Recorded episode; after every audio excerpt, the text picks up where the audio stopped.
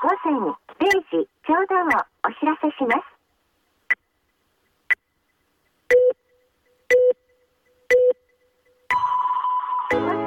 Hello，大家好，欢迎来到新一期的两室一厅，我是陈一日。我是 Sunny，我们上一次做疏影是什么时候？两个月前，也就两个月嘛。而且我们这个号做疏影是没有人听的，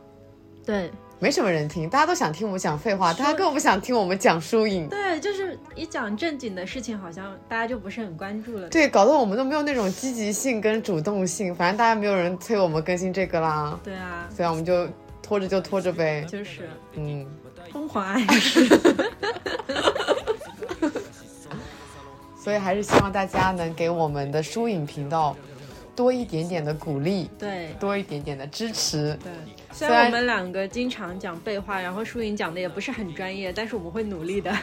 嗯，会努力的吧？ 我会的，会的。我今天很努力了，我今天给这一期舒颖大纲做了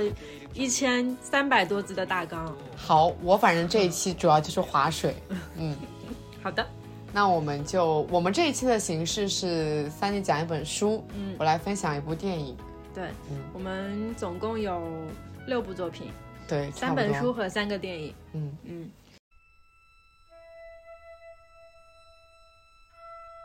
那我就先开始我的第一本书好了。第一本书其实是我在十一月份拿出来看的一本书，然后呃，当时只看了第一章，后来拖到这个月才刚把它看完。怪不好意很思红的一本书，非常非常红。刘子超的《失落的卫星：深入中亚大陆的旅程》，我觉得很多人应该都听过这本书，因为这本书去年上过那个豆瓣什么榜单的，反正我因为我就是从那个榜单上面看到了这本书，才把它买下来的。我跟你讲哦，嗯我买这本书比你早很多。啊我是六月份的时候去福州旅游，然后当时在那边逛了个书店，我想说，嗯呃，因为我当时要从福州去泉州，然后再从泉州回上海，我的整一个在旅途上的时间都很长。啊我想说，那我不如买本书，就是在旅途中消遣一下吧。嗯然后当时我的那个朋友刚刚看完这本书，啊然后又在那个书店里面发现这本书，他就给我推荐，嗯跟我讲这本书是怎么怎么怎么样的一个内容，很安利给我看，然后很适合我在路上看。我当时买了这本书，我先给大家介绍一下这本书，啊厚的跟砖头一样， 真的很厚它。 对，很厚。我就把它从福州带到了泉州，再从泉州带回了上海。嗯，嗯，然后至今都没有看完。我的这本书主要的阅读都是在泉州回上海的那一段路上，嗯回来以后我就没有什么时间读它。这本书真的太适合在路上读了，我觉 对得。对对对对嗯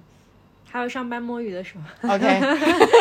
因为我读这本书整个的过程都是在上班摸鱼里读完的，但是我就花了不到一周的时间吧，我也就看完了。嗯，因为这它么是说我上班是有多闲啊？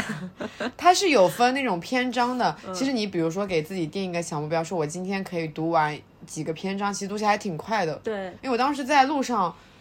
我当时在泉州回上海的路上，其实也没有读很久，我就感觉读完了半本的样子。啊，嗯，确实啊，因为是这样子的，它其实是作者在中亚的一次旅行嘛，分别是在这几个国家，我给大家读一下，啊就是这几个国家呢，我读完整本书之后，我都还不记得，听了也等于白 听，下面这个环节就等于他们叫什么名字分别是在乌兹别克斯坦、哈萨克斯坦、吉尔吉斯斯坦、塔吉克斯坦以及土库曼斯坦。呃，其实这个算是中亚的一个心脏地区，然后其实它对于我们来说更像是，其实我我觉得我自己还算是对地理有一点了解，那我觉得它对于我来说，可能相比中亚的其他国家，就更像是，比如说朝鲜在我们心里的地位，因为它是一个特别神秘的大陆，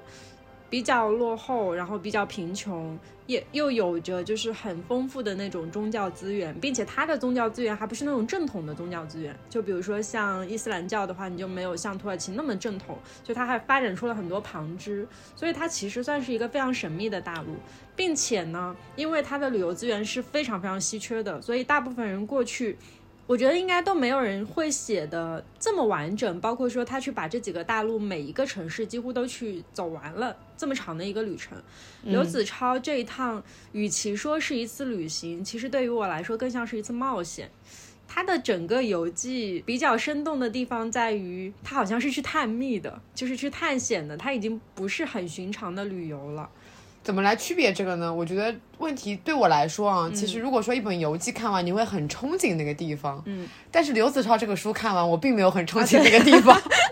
我给我的感觉就是，嗯，我应该这辈子不会一个人去那个地方旅啊游。对，就是身临其境的害怕那种感觉。啊、真真的就是一跟真的跟着他一起揪心，是的，就是不管是地理条件上面，还是那种人文的沟通上面，对我觉得都还挺害怕的。对，包括刘子超在里面，其实也有接近那种生死边缘的时刻。嗯啊、然后这本书其实呃有一个我很喜欢的点是，它为什么要叫失落的卫星呢？它这里书的就是背面有一段总结，里面有一有一个文字写的很好，就是他说他的这一段旅程哦，就是这几个国家中间的整个的行程和他们大概的模样，嗯像离轨的卫星，暧昧而失落，充满活力、孤独和挣扎。我们就在隔壁，却浑然不觉。直到旅行开始，直到翻开这本书，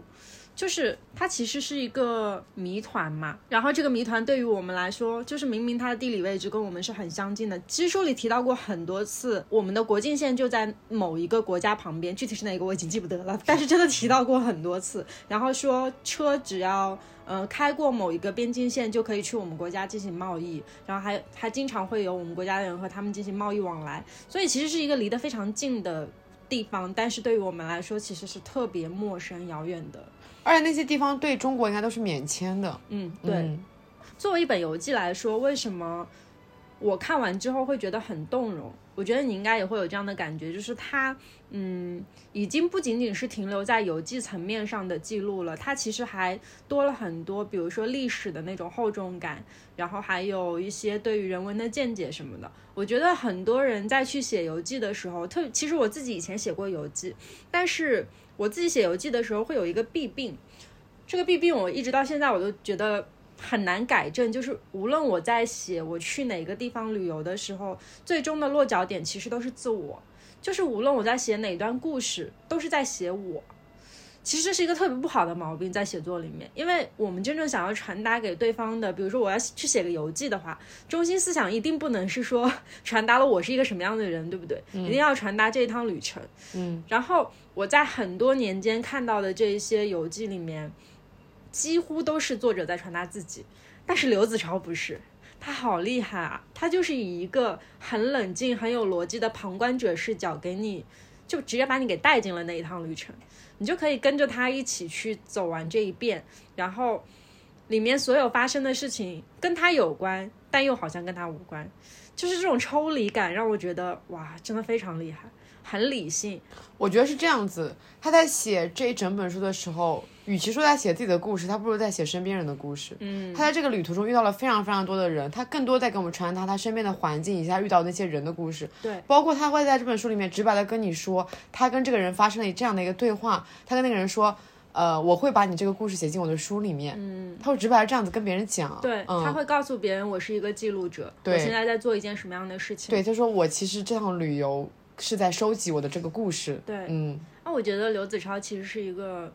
还蛮有好奇心的人，因为至于我本人来说，我之前去过那么多次国家，其实我是不敢有这种探索精神的。尽管说我会，比如说在很多次旅行里面，会对某一些未知的地方有探索精神，然后希望自己开车能进去什么的，但是我觉得我绝对不会在一个陌生的城市让陌生人带我去某一个地方。他很擅长跟陌生人发生关系。对，但是又会保持那种疏离感。嗯，他不会就是给你说，我跟这个人好像在某一次短暂旅游中达成了那种非常强烈的旅游。对嗯我觉得所有人对他来说都很像是一个过客，就只是一个非常短暂的在这场旅程中认识的那么一个人。是的，包括我印象很深的是，他其实在我也不记得是哪个城市 了。他在某一个旅社里面遇到了一个中国人，哦，我对记吧得那一段，那个中国人跟他说，他们两个就先互相互相进行了一些暗示，然后确认了彼此都是对中国人是这个身份，并且确认了彼此都是一个人在这个城市旅游。嗯，两个人还发生了对话，然后他还跟那个人是我记得很深的原因，是因为他说。这是他的毕业旅行，然后他回去以后就要回到他的小城，然后做中学老师，嗯，一年的年薪只有十万，然后就他觉得自己看到自己的未来，所以决定在妥协这样的人生之前，然后来一次比较特别的旅行。嗯，所以我对这个人印象特别深刻。我觉得好像我如果我跟人进行过这样子的一个交流了之后，我的下一步可能会邀请说，既然我们俩都是一个人，我们不如结伴一起旅游吧。啊，对，但是是他不是完全没有这个样故子事没有没有结尾，就是这个人就突然又消失了，他突然的来，又突然的离开了，两个人没有发生更多的交集了。对，它很多篇章里其实都是这样子写的，嗯对，包就所括有的说人都它是那种路人的感觉。嗯，路上遇到的一些司机也好，然后还有当地的一些呃，比如说导游什么的也好。其实我嗯印象有一个很深的是那个撒钱片段，我不知道你有没有看到那边了，就是有一个是当地的土著导游指着天上的一堆钱说：“看，这才是现实生活。我有，呃，那我可能还没看到那一段。那”那段我我算是印象很深，就是嗯，哦，他不是那个，他是商人。是一个平时只会把酒言欢的商人，然后指着就是天上充满充就飞舞的那种钞票说：“看，这才是真实的世界。哇，”就很震撼我。应该没有看到那一段，如果看到那一段，我应该会有印象。嗯，然后而且他的那一段的描述，其实就在一个很光怪陆离的现象下结束了，直接就进入了下一个新的篇章。对他就是没有给我一种我需要回味一下，然后就立刻带我进入了下一段旅程。 他其实就切割的还挺分明的，好像嗯一下子到了高潮之后，突然就戛对然而止了。不过你也能理解，因为他整本书是在他九年间反复的去那个地方，然后写下的。他不是说他是一个从头到尾的旅行，对，嗯对。然后这本书里还赠送了一张地图。 嗯，有了其这实个地我图 呢，其实我最开始在看这本书的时候，我会拿出地图来对照一下名字，嗯，但后来我发现这是无效的， 我真的记不住那些地名。然后，其实我在看完这本书之后，它还有其他两本书嘛，我看了一下，一本是写欧洲的，然后还有另外一本我忘记是什么了。但是欧洲因为这个地方我非常熟悉，就是大部分国家我都去过，所以我打算把那本书买回来。但是呢，我前两天在那个网站上面看了一下这本书的简介之后，发现里面的地名我还是不熟悉， 也就是说他虽然去了欧洲，但是去了很多很小，大家根本就不会去的旅游的地方。，对，嗯。那他所其以实根本就不是在享受旅游这件事情，他就像在解密啊，对啊，嗯，他其实就真的是现代版在古墓，他真的就是在把自己置身在一个自己完全不了解的世界里，然嗯后去旅行，去发掘这个世界真正的另一面。然后其实这一点还蛮颠覆我之前对于旅行的看法的，包括我后来有在回想，就是我以前去的那些旅行，对于我来说意义到底是什么？因为不是休假，其实我也是在路途当中去行走，去寻找可能这个世界另外一种样子，但是。嗯，我会跟着别人的记录去寻找嘛，也会去看一些比较网红的地方，然后看一些就是大家都去过的很漂亮的打卡的地方。那事实上，这些东西对于我们来说，嗯、少了一些神秘感，然后也没有那么多厚重的文化还有人文。嗯，其实我后来再回想起来的时候，会觉得有一点点那么没有那么有意义。我觉得还好吧，每个人都可以选择自己的旅游的方式啊。就是你当时说很多游记，包括你自己的落脚在自我，我觉得是没有问题的。人在旅途中寻找自我，也是一个非常正确的方式啊。但是蛮无趣的，你不觉得吗？就是我以前老是觉得自己哎还是个挺好玩、经历很丰富的嗯人，但是当真正看完过别人很精彩的旅程之后，你会突然觉得不值一提。我觉得有一点妄自菲薄嘞，嗯，你这样子就是在跟你的上，就是更深的人去比，可是还有更多可能更普通的人啊，会觉得你的人生经历真的很丰富。嗯，而且我觉得很少有一个游记能达到像刘子超这样子一个高度，这样的一个深度。对，他本身应该是有非常多的做了很多很多的素材的积累的。嗯，然后他很，他还得是一个。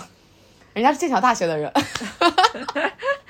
而且之前是那个什么记者来的，我记得《嗯南方人物周刊》的之前，嗯，所以其实本身就已经有很强大的那种他不仅是在文字上面很敏锐、很有、很犀利，我觉得他在观察人这件事情上面做的非常的嗯对很有彻底。洞见，对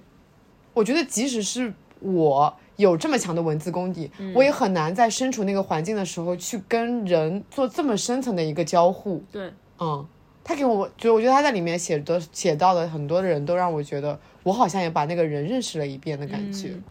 而且比较神奇的事情是，其实他没有刻意去描绘别人的心理或者是状态，他真的就只是纯对话嗯发生的事情和对话，对。但是我们好像就已经能很明显的去抓住那个人的性格特征了，嗯，好厉害。是的，嗯，很难达到 了。而且刘子超当时蛮好笑的，我在看这本书看了大概两三个章节之后，我就跟陈玉说。我觉得他很适合去写意识流，哦，我觉得他很是适合去写意识流，对，因为就是本身其实去写意识流这个流派的作者，他就是要求逻辑非常的严密，然后有一套自己的世界在。我觉得以他的逻辑和思维，完全已经清晰到可以去讲这种就是横穿古今中外的。超脱时间线之外的历史那种感觉了，天哪，我好希望刘子超能听到这期播客，感受一下我们对他的评价， 哇！我真的觉得他很厉害。很厉害。嗯，这这本书是我今年哇，今年已经是年底了，这本书是我今年读的最佳耶，我直接把它放到了我榜单的第一位。我希望今年结束前我能把剩下的半本读完。 啊，我又要去泉州了，希望我可以在。我又嗯路把它，上把它我读是要完是吗又要把它从上海飞去泉州吗？ 嗯哦，我说一个还蛮好笑的事情，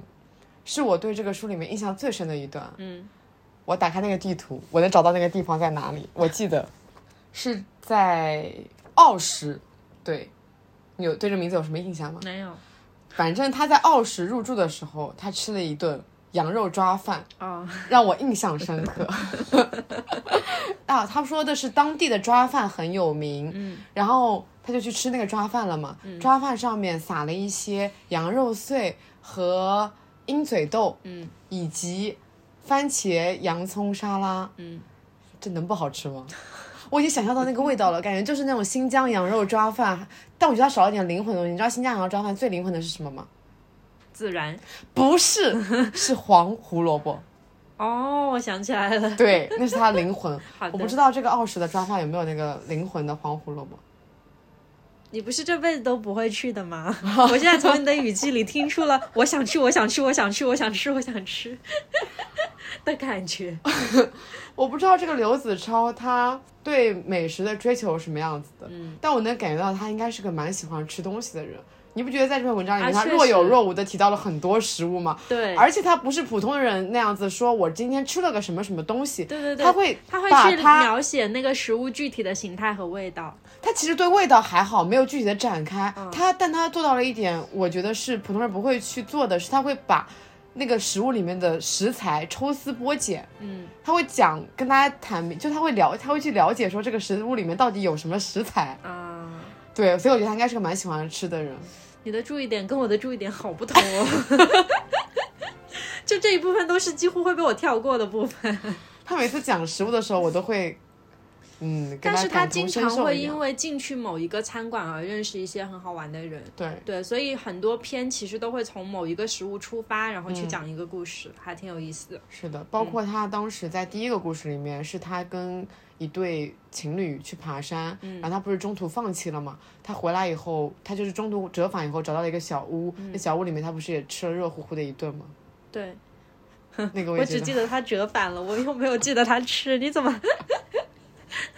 太害怕就在那种寒冷的环境下，突然有人啊对递来一顿热乎乎的食物，是能不印象深刻吗？嗯嗯，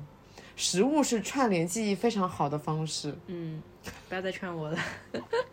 OK，嗯，大家的祝愿就是我今年一定能读完它的。嗯啊，这本书哦，就是我今天在去做他的功课的时候，还看到我们接下来可能会聊的一本书是库索的《纵身入山海》。然后呢，我今天看到库索本人在这本书的豆瓣评价里面有做一个小小的短评。嗯，他说。我有很长一段时间都在思考，在一个任何人可以抵达任何地方的时代，旅行文学究竟还有没有意义？我们还需要对未知之地的想象或是补白吗？这本书给了我一个完美的答案，哇，就是连他的评价都已经高到这种程度了。我觉得这本游记确实是非常少见的，因为大部分游记都在写我们有可能去的地方，但这本书真的在写我们看完也不可能，也可能这辈子就不这太辈会子去真不太会去的地地方，方我觉得是，嗯，是，我在想我人生中什么样的情况会去中亚探险呢？你还有可能，我觉得我是这辈子没可 能，除非我想吃那个抓饭。我觉得你会派我 去那个地方拍拍一下抓饭给你看。或者有一天你就是你邀请我去，嗯，那我觉得我可以陪的你结去。伴可能可以。嗯是的，我们去那边团建一下，顺便录个播客。 笑死。好了，那我们这本书就到此为止吧。还是希望大家去看，因为这本书我真的非常喜欢嗯好，。这边提到库索，可以预告一下，我们一月份会读库索的两本书。对，嗯，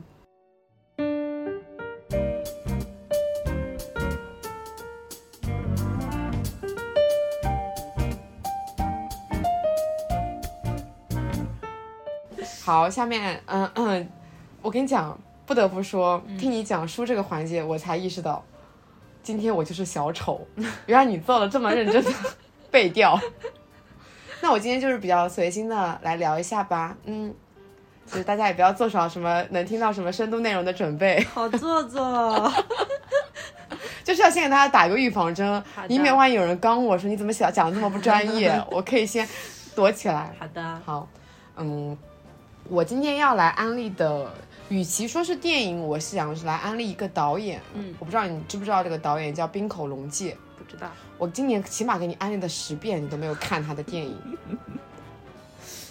我真的对电影没有特别感冒，就是比起看电影，我可能更愿意把这个时间花在看书上。嗯，怎么说呢？滨口龙介应该是这两年日本最受关注的导演，因为他的作品基本上都在那种国际上拿奖，所以受到了非常多的瞩目。外国人很喜欢他，日本人也很喜欢他，中国人也很喜欢他。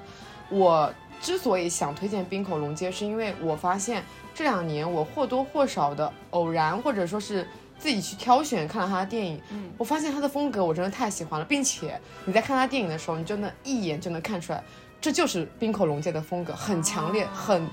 鲜明的个人色彩。啊，嗯，我第一次看冰口龙介应该是二零一九年，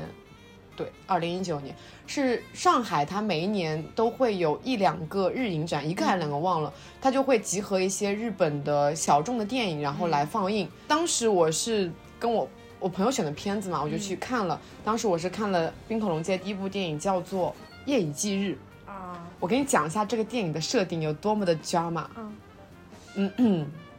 首先是我们女主角，嗯女主角呢，她有一个初恋，那个初恋非常的帅，但那个初恋是跟她性格完全不一样的人。嗯，她是一个比较温吞的人，但她初恋就是一个。呃，我想干嘛我就要干嘛，我就要就是比较那种狂放的那种性格的啊人。这两个人性格没有办法磨合，并且有非常多的种种的矛盾，他们分开了。嗯在分开后两年，其实她一直忘不了她的初恋，直到两年后，她遇到了一个跟初恋长得一模一样的人，在电影里面就同一个男演员演的，嗯，明白。一模一样的人哦，嗯并且是那个男生跟他打的招呼，主动的去认识了他，然后两个人就因为就又顺其自然的在一起了。也就是说，他跟一个长得跟初恋长得一模一样的人在一起了，但是那个人性格跟初恋完全不一样，甚至是反面。啊，嗯，这个第二个男人，我应该怎么称呼他呢？现任现任对，好 吧，现任是跟初恋长得一模一样，但是性格完全相反，并且他的性格是跟女主角很像、很接近的那种人，啊，嗯，是不是很抓马这个剧确情？实这还不是最抓马的，嗯在他以为他要跟现任平淡如水的度过一生以后，他的初恋再一次出现了，他的初恋变成了一个大明星，再一次出现在他的面前，大明星嗯，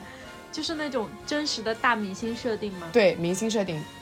然后呢，发生了什么？再一次跟他相遇了，在跟他在现实中生活中交汇了。嗯并且开始重新的想要跟他在一起，发现你怎么找了一个跟我一模一样的现任？啊，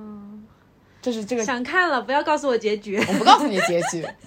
就是这样一个设定， 嗯，是不是？哦我当时看电影，我都怎么可以这么狗血？这个设定真的很狗就血。就很八十年代韩剧那种感觉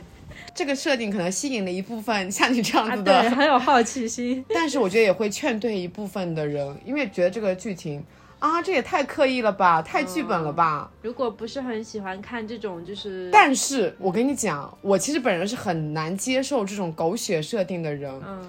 他拍的太好了，他拍的很合理，他所有的那种拍摄的桥段，就是转折，然后女主角的选择，包括他那种盘桓的心理，嗯都太合理了，啊让我觉得好像这就是一个非常真实的故事。嗯哦，然后我现在就已经总结出来这个导演的风格了，这导演的风格就是狗血但又真实。哎，很适合我啊，就是。大家可能不知道，但是你一定知道，因为我很喜欢看恋综嘛。嗯但我最喜欢看恋综，其实不是为了磕 CP 看的，我就是喜欢看修罗场。我本人是一个非常忠实的修罗场爱好者，就是一旦场面里出现那种又真实又纠结的修罗场的时候，我就会很快乐。 嗯，所以我很适合看他的 电影。哦，我我刚刚讲错了一点，他应该是初恋是直接失踪了，失踪以后，对那更狗血了，对，很狗血。我很喜那 个欢。初恋有一点点性，反正是个很渣的人，哦性格非常的恶劣，然后他出突然失踪了，嗯，然后在两年后他遇到了一个一模一样的长相的人，啊性格完全不一样。好有意思。哦那个男演员演的很好，那个男演员是东出昌大，啊，他在里面演的真的，他其实演了三个状态的男人，嗯一个就是失踪前的初恋，嗯一个就是他后来遇到的现任，还有一个就是回来以后变成大明星的那个男人。哦三个男人的状态真的完全不一样，但是是同演同一个演员演的，阿玉演技很好。很好。嗯，想到了柯佳燕。对，是的，有那个黄宇轩的感觉，嗯小小小的延伸一下。嗯这个电影还有一个题外话，就是东山大现实生活中其实是有个非常恩爱的家庭的，嗯并且他一直都是一个很爱家庭的一个人设。嗯，但在这个电影播放之后没多久，他出轨了剧中的女演员，啊，并且剧中女演员很 小。啊，嗯，哎，我是不是不应该提前跟你讲这件事情啊？这么狗血的啊，我跟你讲这件事情以后，你看这个电影会有影响吧？会 那我是不是把这段剪掉啊？这么狗血 的，我不剪。 我嗯既然我已经听到了，我就有必要让大家都听到。好，哦，还有一个小彩蛋，在电影里面，她其实是遇到了两个一模一样的男人嘛，嗯但是我记得是她的英文译名还是日语译名，她的其实是把女主角的名字重复了两遍，这是一个小彩蛋。嗯哦，可能是导演想要表达的什么意思，但我因为不能具体跟大家说到底他最后选择了谁，懂了。嗯，嗯对，这部电影开始，我就当时是认识了滨口龙介这个导演，嗯但我也没有刻意去补他的片子，直到我今年二零二一年，我今年九月份的时候去了趟北京嘛，嗯然后那时候刚好有北影节，我就买了一个他的电影叫做《偶然与想象》，嗯这个片子呢是由三个短片组成的，这三个短片分别叫做《魔法（括号比魔法更不真切）》，这第一个故事；第二个故事是叫做《门户大开》；第三个故事叫做《再来一次》。嗯，这三个故事呢，就完美的符合了我刚刚对它的评价：狗血且真实。且真实。 我跟你讲讲这三个故事分别是什么样的设定，嗯你一定也会被种草。它其实每一个短片都场景发生的非常的小，很多就是要么在车里面发生的，要么就在一个房间里面发生的。它就在一个室内演完了所有的戏，全都靠对话来支撑起所有的情节。嗯，第一个故事是这样子的，它第一个故事叫做《魔法比魔法更不真切》，开头。我甚至看看的有点烦，因为它就是个非常长的长镜头，一个女的在跟另外一个女的说：“我最近遇到一个男人。” 是不是很真实的一个设定？就像我在，就比如我们俩是一个闺蜜嘛，我们刚刚结束了工作，我开始跟你讲说，啊，我最近遇到了一个男人，他跟我讲述了，嗯，就是他之前的一些恋爱啊，然后跟我讲说我们非常多的共同兴趣点啊，巴拉巴拉。我就是前面的十分钟都在看他们在讨论一个男人，啊，我当看到这边我就觉得啊，这片子好无聊啊。嗯直到这个时候，他们下车以后分开了，那个短发的女生告别了那个长发的女生。这个时候，故事发生了转折，短发女生打了一辆车去了一个地方，然后跟一个男人发生了一个对话，应该是这样子的。呃，他在他们俩对话里面，就是有一个关键信息，就是说那个他遇到的那个男人一直在说他很爱他的前任，他一直在提到前任。哦，对，然后这个时候哦，他就是他的前任。 是的，没错，天哪，好凶！啊他这个时候，对，本来已经他是要回家了嘛，嗯但这个时候他打车立刻去找了那个前任、那个男人，嗯，哇，喜欢。他们俩就发生了一些对话。那个对话里面的很多台词就是那个男人一直在阐述，其实我还爱着你，我们要不要重新来过？嗯，然后那女的听到这个话，觉得哇好爽，但是我不想跟你重新来过。哦，他们发生的所有的对话，你都觉得这在生活中好像似曾相识，嗯稀松平常。但是你一旦我把这个设定给解，就这样子说出来，是不是觉得，哇，这也太狗血了吧？对啊，但这个故事的狗血还不止于这里哦，嗯，后面还有一段，我自己去看吧。它整一个三个短片都贯彻了偶然与想象这件事情。 啊前面的故事是偶然，后面会嗯发生一段跟想象有关的故事。哦，明白了，懂了懂了。然后第一个故事，我个人是一般般的。我这三个故事最喜欢的是第三个故事，第三个故事叫做《再来一 次》，非常的好笑。嗯这故事是有一个这样的前提设定的，甚至有点软科幻。嗯它的设定就是 AI 高度入侵了生活，嗯以至于就是病毒把整个世界都给毁坏了。嗯对，就这样一个设定，所以大家不能再用电子通信，啊所有的电子通信都断掉了。嗯就对，在这样一个设定下，我们的女主角是一位 IT 程序员，所以她失业了。 然后呢，她回自己的老家去参加一个高中同学聚会，嗯然后她其实回那个聚会是为了去寻找她曾经高中喜欢过，就是关系很好的一个女同学，嗯她想去寻找那个女同学。结果她去了那个同学聚会以后，她发现她并找不到那个女同学，嗯但是在她准备回东京的路上，在那个电梯上面，她发现了那个女同学，在那个一个上来一个下来的电梯上面发现那个女同学，他们就热情的打了招呼，嗯她跟着那个女同学回家了。嗯然后开始疯狂的跟他聊，说我这些年非常非常想你，我这些年发生什么什么样的巴拉巴拉什么样的故事，然后甚至他要开始表白了，说吐露我多年没有跟你吐露的曾经我的那些情愫，嗯直到这时候，对方跟他打断了，说不好意思，其实我一直在回忆你到底是哪一位同学。后来听到这些故事以后，我发现我好像并没有经历过这些种种，你我想你可能认错人了。好狗血哦。对，就是其实故事的开头是他们两个彼此都认错了。啊直到发生了这一段以后，啊嗯，但是这并不是故事的终点哦。他之所以要再来一次，是因为其实他之所以能一直听下去，是因为那个被认错的人在他的高中时期，其实也有这么一个人存在，啊，就互相认错嘛。互相认错。所以其实后面还有一段是那个被认错的人也跟那个认错的人来了一段，哦，他自己差不多的的经历那种阐述。对。哇，所以我很喜欢这个故事。事，两个人彼此认错了，但是就再来一次。嗯，可以。是的，所以就是我觉得这三个短片看下来，就觉得浓浓的冰口龙介的风格，嗯很难有人在看完这三个短片以后，不去好奇这个导演每天到底脑子里面都在想什么。好离谱啊！对，就很离谱，真的很离 谱。我之所以这么关注这个导演，是因为他今年翻拍了我最爱的作家村上春树的书。啊他翻拍那本书呢，叫做《没有男人的女人们》，你有看过吗？啊，我有看过。对他就是讲了很多个失去了女人们的男人们的故事。对，它里面有很多个短片，嗯，当时冰口龙介很想拍摄这个短篇小说集，嗯他就给村上写信，然后在苦苦的等待村上回信的过程中，他创作了七个剧本，然后他选择了其中三个剧本拍成了《偶然与想象》这个电 影，对，是这样子的，好牛啊！嗯，那这个再拍了吗？已经片子上映了，就是在日本已经上映了。他获得了戛纳获得了最佳的编剧奖哦和费比西奖，所以今年这部片子也很受关注，大家都在等他的一难个怪正式的资源。嗯，有它被其实种草到。村上春树的那本书里面，他是讲一个一个独立的故事，在那个故事跟故事之间其实是没有关联的嗯对。但是他在改编这本书的时候，就把故事糅合在一起了。哦，嗯，那他其实之前拍电影的风格也是隐隐会有串联的，是吗？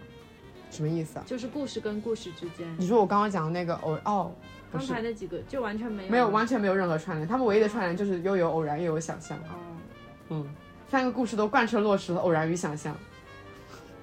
前面的都是偶然，后面都是想那象。我还蛮期待他能把这本书改成什么样子的。嗯，我也很期待，而且他他的那个男演员是西岛秀俊，是个我也蛮喜欢的男演员演。嗯这么一说，他的男演员的风格好像都是蛮我的菜的，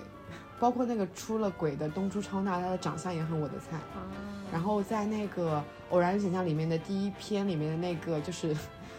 嗯，跟暧昧对象讲初恋的那个男的，哦，那个也很我的菜。那个男演员演了今年，哎哪个电影？蓝星大剧院你有看吗？啊，我听说了，但我没对，蓝星大剧院里面的一个男配角，啊他还演了呃《梅艳芳》里面的一个男配角啊，真的吗？啊。你看了《梅艳芳》吗？我看了，哦，《梅艳芳》里面也还演了那个跟梅艳芳有是恋我爱知道关系的那个个梅日艳本。芳吗？对，那也应该也只有那一部吧。，对，《梅艳芳》里面他演了那个日本男星，男明星就那个男生，没有印象， 毫无印象，嗯，反正就是那个男明好牛啊我！觉得还挺神奇的。我今年一下子就看到了他的三部电影，嗯，都是配角，都是在电影院看到的，还挺神奇的。确实这三部这部差距还挺大的，对对对对对，嗯完全不同风格的。有被种草到那个男演员。确实，我觉得得冰口龙介选男主的眼光跟我很像，就都是干很嘛我你的。也想转行？不是，这三个男的都很我的菜，长相上面。那今天听完我讲这个，是不是有被种草到对，这个导演？有的有的有的有的，嗯主要这些情节真的很修罗场。就真的每一个怎么都能这么狗血呢？但是你拍出来又不是那种很下三滥的电影，嗯，那我还蛮就是有好奇种的，高级感在，嗯我觉得就很神奇。嗯那我的第一部分的电影介绍就到这里了。嗯。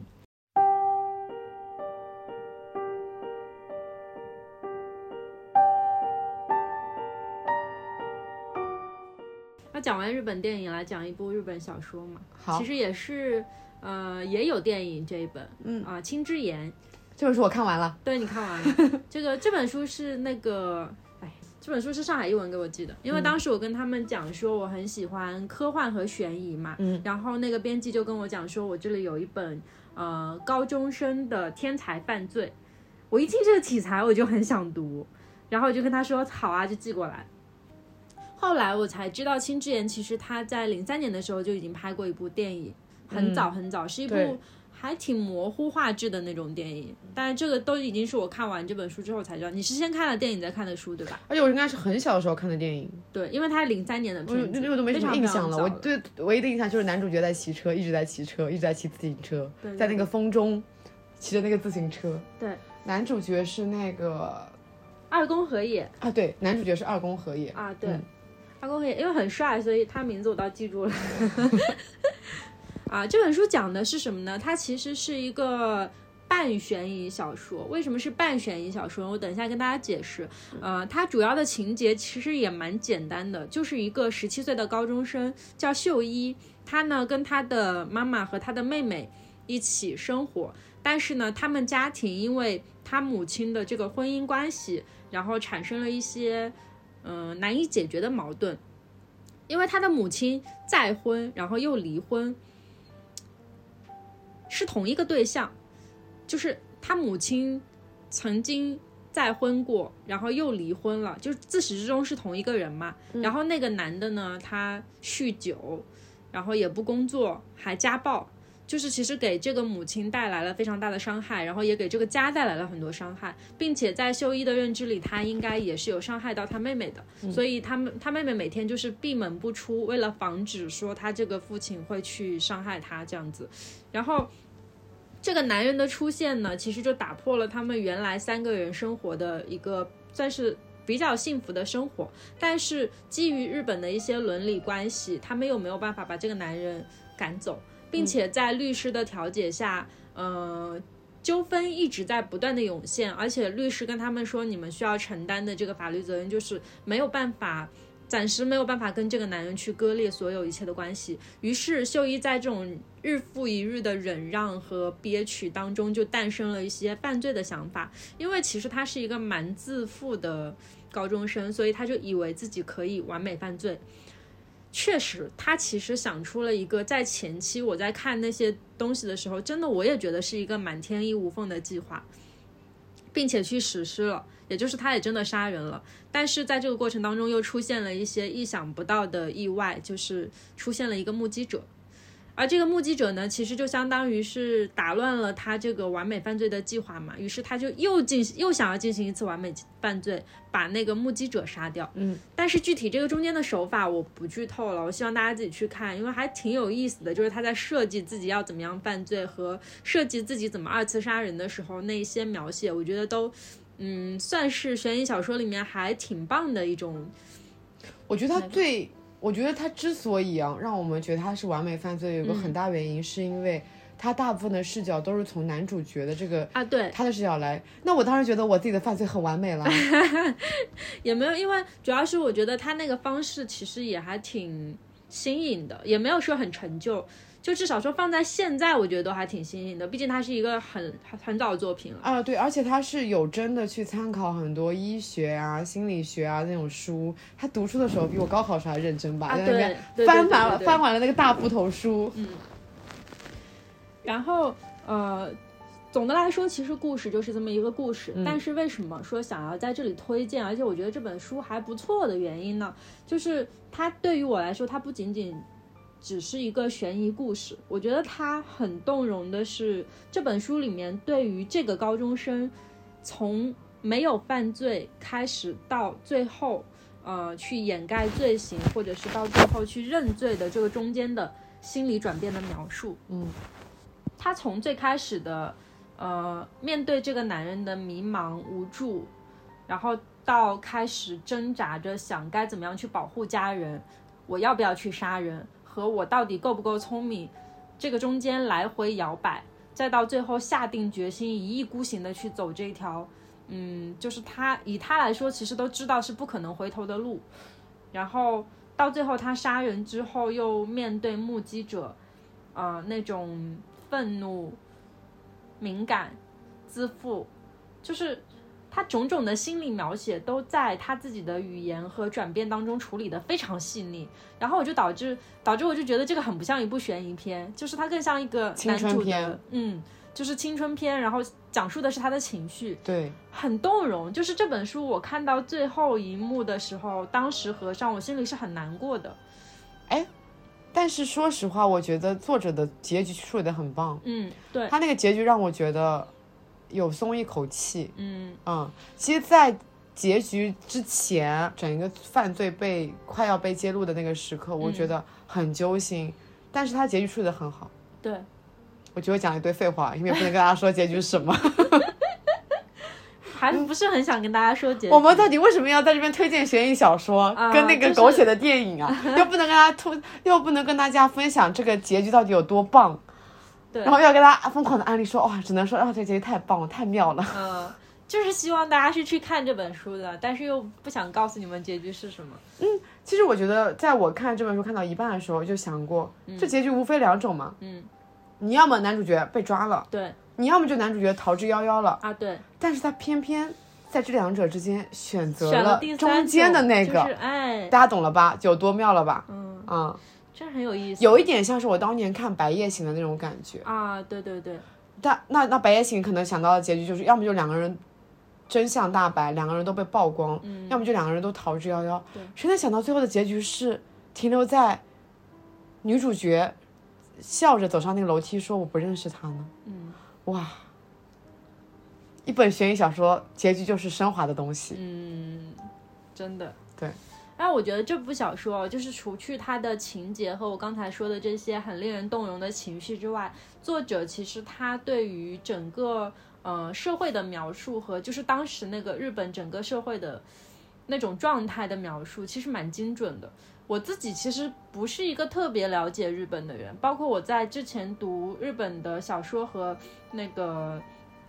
我主要是看日剧会多一点，我看日本的电影没有那么多，看的几乎都是至少是一零年过后的，所以我对在那个之前的社会就没有那么了解。嗯，因为其实虽然只差了十年，但是社会的发展程度是完全不一样的嘛。嗯可是这个作者他尽管只是在描写一个高中生的故事，嗯但是他把整一个社会的架构和背景都写得很好。然后包括说律师在处理这一桩离婚案件中间所透露出来的当时的日本的社会伦理，就是人家庭伦理的那些东西，我觉得哇，好有意思。所以他你在读前半段的时候，你都会觉得好无奈啊，嗯，就是明明知道是这样子，有没有办法去推翻？对，明明知道这所有东西都是不公的，却没有任何解决的方式，只能选择最后那个暴力的方式。对，所以作者前呃不是，所以那个少年他前期才会是那么迷茫无助的状态，嗯因为这个社会上面所谓的正义其实都帮不了他们家。对， 嗯，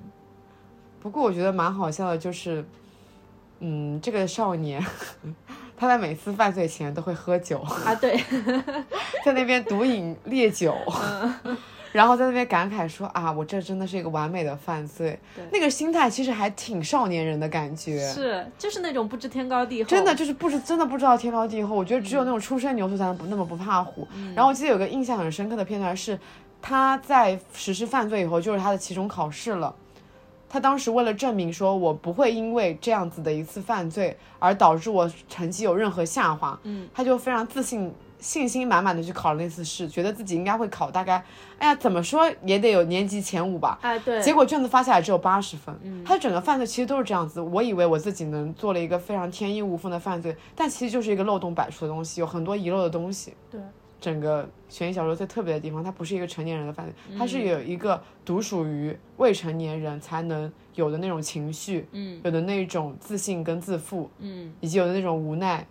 就是视角其实还蛮特别的，嗯因为很少现在。呃，一方面是悬疑小说单从一个人的视角出发的故事很少，然后其次是写这种少年犯罪的其实真的很少。嗯，并且我觉得它的这个设定还蛮蛮好玩的。然后我觉得它，嗯，其实这本书啊，就包括它的电影和它的书的封面都是特别青春洋溢的一个画面。哇，然后就跟内容形成了一个非常鲜明的反差。这本书蛮好笑的，是那个上海译文他们今年年初的时候寄给我的，但是我一直没看，就是因为觉得那个封面很青春小说， 然后我就觉得可能也不太符合我看那到种结风局以格，后，我们再去看那个封面，会觉得封面设计的很妙。对，你以为它是希望，但其实它是深渊，它是结局。对，嗯啊，对，嗯。不多说了，大家自己看吧。啊、说到《青之眼》，刚刚不是讲到二宫和也嘛？我这边插一个本来不打算讲的电影，是嗯我前段日子也安利给你看，但你也依然没有看的电影。啊，我们要不然这样子吧，以后我们的书影就做成一个，我们不一起读的一个书影的环节，我们就互相给对方安利。这样子有一个好处，是因为我们读者可能也没有看过，啊，对，这样就相当于给读者安利，你给我安利，我给你安利，我们给读者安利，好的，是不是还不错？嗯，然后我们提前互相保密一下各自的书单和影单。嗯嗯，可以。好，我刚刚讲到了电影对电影就是也是一个二宫和也演的电影。嗯嗯这个二宫和也已经有点老了， 是名字叫做《浅田家》。嗯这是一部我今年上影节没有抢到的片子，嗯这就随便插一下。嗯它其实设定非常的有趣，它讲的就是一家人，然后他们有一个弟弟，那个弟弟呢，就是小时候就拿到了爸爸的一个相机，嗯然后他们那个从那台相机以后要改变自己的命运，他就发现自己很爱拍照，嗯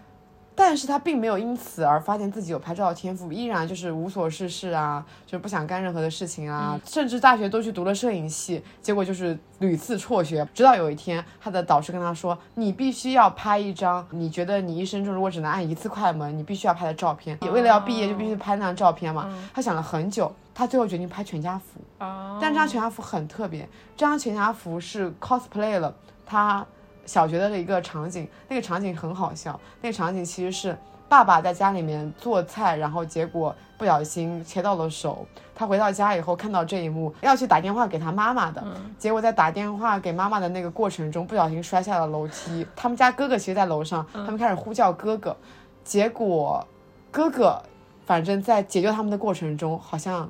也受伤了，所以最后变就变成了三个人嗯一起去了医院，然后他们他们的妈妈是护士 长，他以妈妈就在那边说这真的太丢脸了，就全家人三个男的都进了医院，然后、嗯然后我偏偏是护士长， 然后他那张全家福就是 cosplay 的这一幕，哦他们重新扮演了那个的场景，那个很好笑的场景，然后他在全家福系列很特别。就是变成了梦想主题，比如说他爸爸想要当消防员，那么他们全家就去来拍一张全体消防员的主题的全家福。啊然后他妈妈，他妈妈的梦想哦是想成为黑帮老大的女人， 他们就全体拍了一张黑帮的那种系列的全家福。嗯然后他哥哥想成为赛车手，他们就拍了一张赛车手主题的全家福。啊他们这种全家福一共拍了十几张，嗯，然后他就开始做摄影展啊，怎么怎么样的，就这样一个故事嗯那。还蛮温馨的。前半前半段故事是这样子的，嗯，后半段就发生了日本大地震，它当时有九级，是日本东北二零一一年的一场地震。那场地震改变了这个摄影师，哦，改变了这个男主我角，好像对那个地震是有印象的。对，并也改变了我刚刚讲到的那个滨口龙介，哦，因为那场地震，当时滨口龙介拍了一个东北三部曲，嗯这个摄影，这个浅田家这个故事是真实发生的，是真的有这么一个摄影师，他有官网，大家可以去他的官网上面看他拍的那些全家福系列、电影，很写实，很还原，真的把那个场景给复原出来了可以，啊！这只是题外话，这不是我今天要安利的电影。 也有被安利到。 我第二部要安利的电影其实是一个老片，嗯，嗯，我们这一期不会也聊两个小时吧？赶紧，害怕我了我第二部分讲的快一点，嗯啊，这个如果聊两个小时，我们就分上下集吧。可以。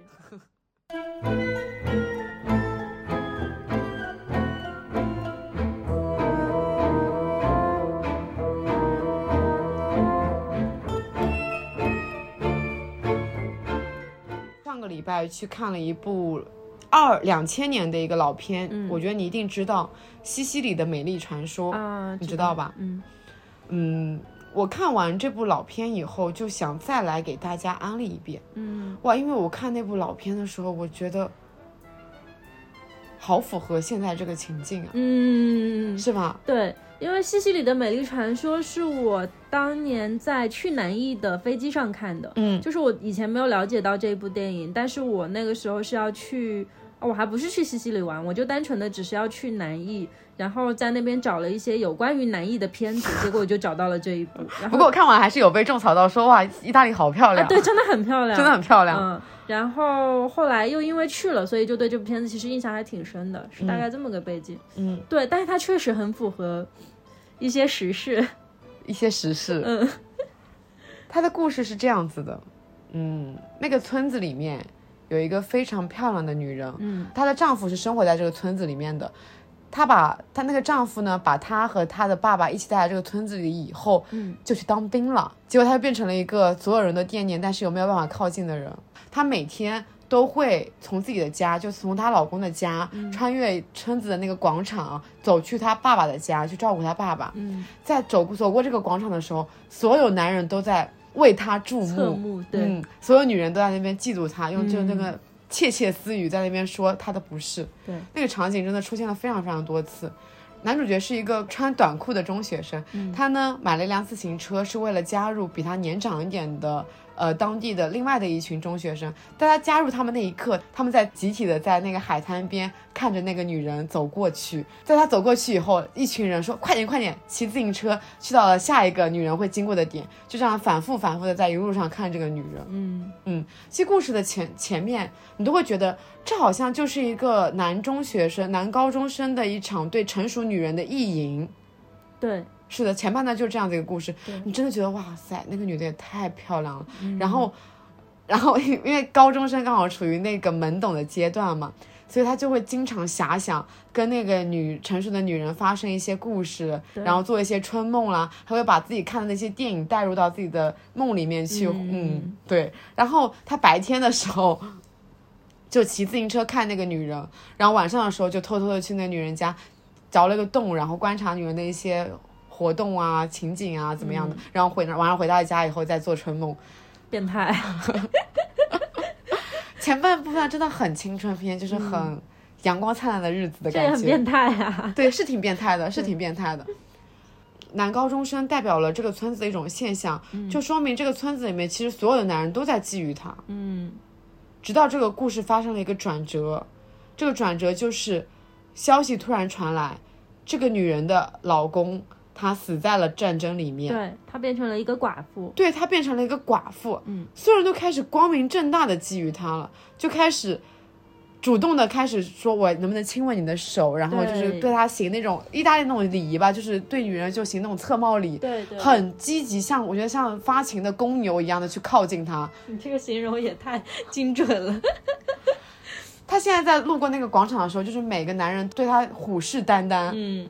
这还不止哦，他们不只是虎视眈眈，是已经开始对他进行一些行为上面的贿赂，对，不仅是物质上的，还是有精神上的。因为她是寡妇了嘛，并且那个年代寡妇很难生存的。就总之，其实他在后半段里面是给了大家很多接近的可能性，就更多的可能性。嗯呃，她一开始其实只想委身于一个，就是因为可能因为变成寡妇了嘛，就其实就是有重新开始恋爱的自由了。对然后她这时候跟一个军官有了新的开始。嗯，但是这个军官在出门的时候碰到了另外一个想要来靠近他的老男人，嗯那个男人是镇上的一个牙医，而且他是有妇之夫，然后他们两个就在他的门口打起来了，他们就因为这件事情闹上了法庭，嗯，他很无辜哎，就是两个男人为他争风吃醋，对啊，他闹上了法庭，然后他就因为闹上法庭这件事，他就要去寻找律师嘛。结果那个律师帮他打赢了这个官司，却跟他说：“你支付不起这个高昂的律师费的，你只能把你的身体出卖给我。嗯，”这女人全程都很无辜。他其实只是长了那一张脸而已，他他只是什么都没做。我记得印象非常深刻的是，那个律师在法庭上帮他辩护的时候，他说嗯，：“可是我们的女主角玛莲娜她有什么错呢？如果美丽是一种罪过的话，她最大的错就是她太美了。嗯，这这句个也话是全程就是他这就概括了他的中心，对就是他嗯就是整因部为电太影美就了，是就这变成样了他子的罪过。对我觉得从这个律师开始，他的人生就变成了一个下坡路。嗯，这个律师有多窝囊呢？他是一个妈宝，他长得很丑，但他又强迫玛莲娜做他的女人，但是又没有办法娶这个女人，因为他是个妈宝，他妈妈没有办法接受这样一个非常漂亮，就是你放在家里面一定会惹是生非的一个女人。嗯。他们就又分手了，但是又分手之后，所有男人都觉得啊，连那么丑的牙医都可以跟他搞，那我岂对不是也有机会？所有人都觉得自己能够得到他。对，他在那个被牙医抛弃的那一瞬间，他好像自己也放弃了自己，像镇上的那个妓女一样，坐在广场上面翘了个二郎腿，然后所有男人都为他点烟，那是电影最经典的一幕，也是豆瓣剧照里面点赞最高的那一幕，嗯对对因为对那一幕就是他逼良为娼的开始。嗯，那一幕其实有一个细节是，我觉得那那个女演员演的太好了，她其实非常注意不到，是她右眼睛流流了一滴泪下来，但那个泪非常非常的隐形，就不是那种很明确、很梨花带雨的那种泪，而是那种带着一些些无奈，带着一些些我对现实的妥协的那种泪水。然后那一幕就是她坐在那边，眼神是空洞的，所有男人大概五六只手吧上来为她点烟，对，然后后面就是惨淡的人生，一点都不美丽，真的完全不美丽的一个传说。嗯，它的意大利名其实就是它原本那个女人的名字，然后我觉得突然放在这个语境下面，就觉得这个世界好像对女人就是这样子，你因为太漂亮，就势必所有的男人都想要去沾染你，所有的女人又会理所当然的嫉妒你，嗯，整个村子人都在说你的坏话，嗯但其实这和他这个人其实是没有关系的，对，只是这张皮而已。对他全程前半段他完全没有做错，甚至说他整个店里面甚至都没有做错什么。他后面成为妓女，他就认清了，反正我不管怎么样，反正都这样你们都觉得我是这样子的。对，他那不如我不如就在这个时战乱的时代，女人总要靠一点什么来赚钱吧。嗯而她那个时候，她的父亲去世了，嗯，她的丈夫也在战争中去世了，她必须依靠点什么才能活下去啊。对，不过这个电影后面还有一大半的故事，对，就我觉得还有最后非常非常惨烈，我觉得是我朋友看到那边就没有办法看下去的一段。哇，他那一幕我看的太揪心了，嗯，但这边还依然不是结局，我觉得他的结局也还可以，就是带着那种现实的无奈，他又变成了个普通人，他他最后变成了一个普普通通的女人，对，嗯对，然后带着腿有点瘸，然后一点点微胖，她回到了这个村子里面，嗯在这个时候，好像女人们才能有一种平常心，对她说一声早安。对，天呐，我觉得这个好像更悲凉了。我觉得，嗯，就是就是你一定要变得普通，我们才能跟你相处。是。只要你是出众的，我们就不想跟你一起玩。嗯，而且我们还要借着某种机会去狠狠的踩踏。，对，在你站在高点的时候，我们没有办法当着你的面就在那边说你不好。对，但但当是一你旦你掉下那个神坛的时候，你就嗯完蛋了。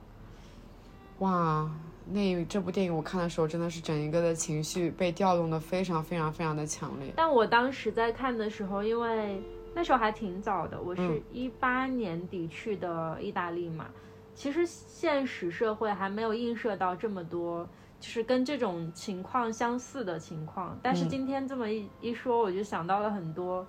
嗯，比如说当代娱乐圈，对，对，就经常是会发生。其实，就是我觉得我也可以理解这样子的情绪，因为每一个人都会或多或少的有自己黑暗的那一面。嗯然后这个电影它其实是把最黑暗的东西全部都放大了。对，嗯，把平常生活里面一个呃大家都能见到的一个现象，把它给放大化，就相当于他用了一个显微镜、用一个放大镜来把这件事情拎出来给我们看。对。但它挺其残酷的实就是把人性的阴暗面直接给你冠冕堂皇的摆在了一个尤其有那种落差感在，你觉得对前对半段对好像是一个青春片，你后半段又变得这么的残忍，变成了一个现实社会讽刺批判片。嗯对，然后最后的结局突然间又回归温情，对，回归普通。嗯，整个片子拍的，我有点想去很满重温了。哎，说起重温这件事情啊，是这样子的，嗯，这个导演叫做朱塞佩佩·托纳多雷，嗯，然后呢，这个导演的片子我基本上都是在初中的时候看的。啊，啊、因为初中的时候，我偷偷背着我妈给我们家电视机点了点播，每个月哦十块钱。哎他居然是《海上钢琴师》的导演啊，对，我就是讲到这里了。我当时因为当时看嗯片子很乱，就是电视机里面有什么我就看什么，所以我当时小时候看了很多这种经典的老片，比如说《海上钢琴师》还有这部《西西里的美丽传说》，他还是天堂电影院的导演哦。嗯，我现在我在刚刚在搜豆瓣，然后突然间看到这个，我很然后震嗯我惊发现我当时应该完全没有看懂这个片子到底想要在传达什么，对，太小了，初中的时候懂什么？我甚至都不懂那个男孩子怎么会每天晚上就在那边蹦床、弹簧床，在那 边会觉他得在很干好什么玩？对，所以我当时看这部片子就很懵懂，我嗯就几乎没有什么印象了。我这现在再重温，觉得哇，突然看懂了好多。嗯我记得豆瓣有个非常精确的点评价是说，其实他在讽刺的那个女人，那个美丽的女人，其实就是美丽的意大利，所有的人都在觊觎美丽的意大利，在那个时战争的时期。嗯，嗯，哦，上升到这个高度就还挺有意思的。对，因为这个导演本身就是意大利人，嗯像他后面拍的那个啊，不对，像他之前拍的那个《天堂电影院》，嗯其实也有一半也不一部分在讲关于二战时期的意大利的一些事情，哦，对包括像《海上钢琴师》，其实也有体现到一部分战争吧。嗯，对。哎，这么一讲，他这个导演都或多好或像少在都会把社会针背对景到拉那入到那部分战争里面。嗯，但这个导演的片子都都太好看了吧？对，无论是情节还是讲述的道理，还有映射的社会背景都很棒。嗯，嗯，《海上钢琴师》是我，它有一年在中国重映来的，对吧就？是今年啊，不是吧？在之前重映过还是？反正就是这两年，他要么就因是为去年，要么就是今年。我我之前有那哦个应写，该是去年我之我每年会有做书影总结的一个，就是我自己的一个文本在嘛。虽然我看电影看的会比较少，但是《海上钢琴师》是我曾经有一年的第一名，所以我印象很深。但是我不知道这个导演还拍了《西西里的美丽 传说》。嗯、就是《海上钢琴师》应该是我初中的时候看了最多的片子。啊，因为你不需要说你要懂很多，你就能欣赏到这个故事，所以这是我中学时代最爱的片子，我看了非常非常非常多遍。啊它应该是在去年的时候重映了，嗯、然后导这个导演的《天堂电影院》在今年的重映了，啊哦嗯，但是西西里的美丽传说这辈子都不可能重映，因为里面有大段大段的裸露镜头对，他在豆瓣的分类里面有一个是情色，啊，嗯，因所为以其实那个女主角也好，然后里面的情节什么的都挺直白的，对，啊、不过我跟你讲，我觉得这女主角妙就妙在啊，她的身体是裸露的，但她的眼神太纯洁了，嗯，所以我感觉不到任何一点色情的，对对对，对，不会让你觉得她好像在真的在诱惑你，但她身体真的太漂亮了，嗯，嗯，这个女演员显得也很好，显得是真太的好长得了很漂亮，她嗯就是因为。《西西里的美丽传说》嗯一战成名，啊嗯，就闯进了好莱坞。她后来拍了一些呃，像什么《黑客帝国》这样子的商业片，啊对是有吗在黑里客面帝出国镜哦，嗯嗯这三部片子有一个说法，就是它的时空三部曲。嗯，我最喜欢的应该还是《海上钢琴师》，我觉得。我也应该是海上钢琴师。对，《海上钢琴师》是他三部里面最早的一部作品，这部作品是放在一九八八年。因为它时代背景也很早。对，然后海上钢琴师一九八八，我记得嗯还一九九八，一九九八应。该是一九九八，对哦， 1998那就是天堂电影院是最早的，天堂电影院应该是一九八八年，嗯，哦嗯，对。那海上钢琴师其实是我觉得，不管说设定也好，还有情节和他阐述的道理，我真的算是三部里面都最喜欢的，而且里面它的其音乐实真的是百听不厌。还是相关自己的人生会更多一点。呃，说起自己的人生，其实天堂电影院有更多这个导演自己的折射。嗯因为他在年轻的时候就常年泡电影院，他在七岁到二十六岁，就是整一个电影观的想形成的那个阶段哦，就疯狂泡电影院。据他自己所所说，他是几乎每天都躺泡在电影院里面。而在他那个年青年时代，诞生了非常非常多很有名、很有自己个人风格的那种大导演。啊，对，世界名导演，所以他其实天堂电影院更像是他自己个人的那种折嗯射、折射。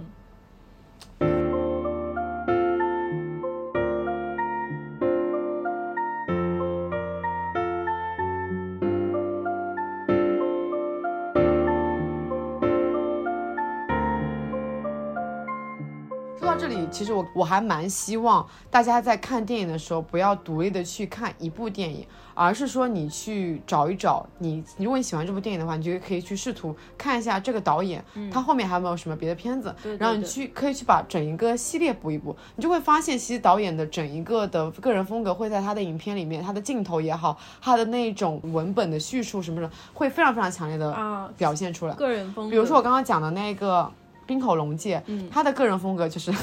狗血但平常。他其实还有个很强烈的个人风格，是他的电影其实都会有很多很多的台词。啊，他在拍摄的时候跟的跟他演员说的很清楚的，你，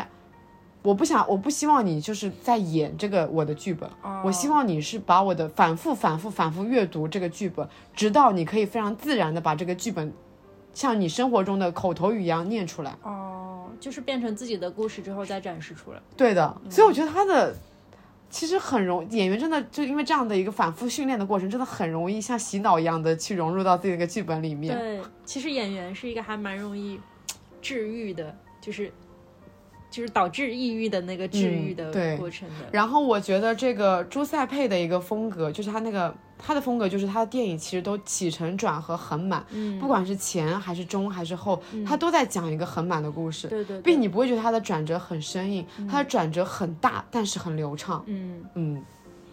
那我人生当中唯一了解到的一个导演风格是诺兰， 我觉得还蛮正常的。他对 诺兰也因为算是大家会去系统的看他电影的一个，因为它太独树一帜啦，嗯而且再加上就是，如果你是一个，我觉得只要稍微科幻一点的迷，你就一定会看过诺兰。嗯，然后在了解到他的两部片子之后，你就会想去看他所有的片子。哦，我觉得还有一点比较妙的是，其实你在看导演的片子的时候，你就能发现他在片子跟片子之间藏的一些，哦，细微的彩蛋和对连接，是的，嗯隐秘的相关性、遥远的对那种相似性。嗯我觉得这点非而常且很这妙。种是只有你在了解这个导演、看过他其他片子的情况下你就会才能发现的你。就会会心一笑，对对吧？我觉得这点很妙，所以我我是这两年因为频繁的看电影，然后才会去逐渐养成说，哦，这个导演是这样的风格，然后我就去会补一下他的片子，嗯对，会因为这个导演而去看这个片子。以前可能就是还挺在选片上面还挺无脑的，就是看、会因为大家评价然后去看一个片子，嗯对所以我觉得还蛮希望大家会养成这样一个习惯的，还你会养成这样的习惯，你觉得还蛮有一点爽，嗯，其实作者也是啦。嗯怎么讲的话，就是很多文学作品都是相通的。我觉得文学作品大家会更注重作者一点，但是在看电影的时候，大家反而会忽啊略你背后的导演。对对对，其实忽略背后的导演跟编剧，其嗯实编、你去看一个编剧编的导演，哎，那个那些剧，我觉得也蛮有意思的。嗯比如说像那个日本非常有名那个板垣育二，嗯嗯嗯，对吧？对。大家就会感觉到板垣育二所有写的剧，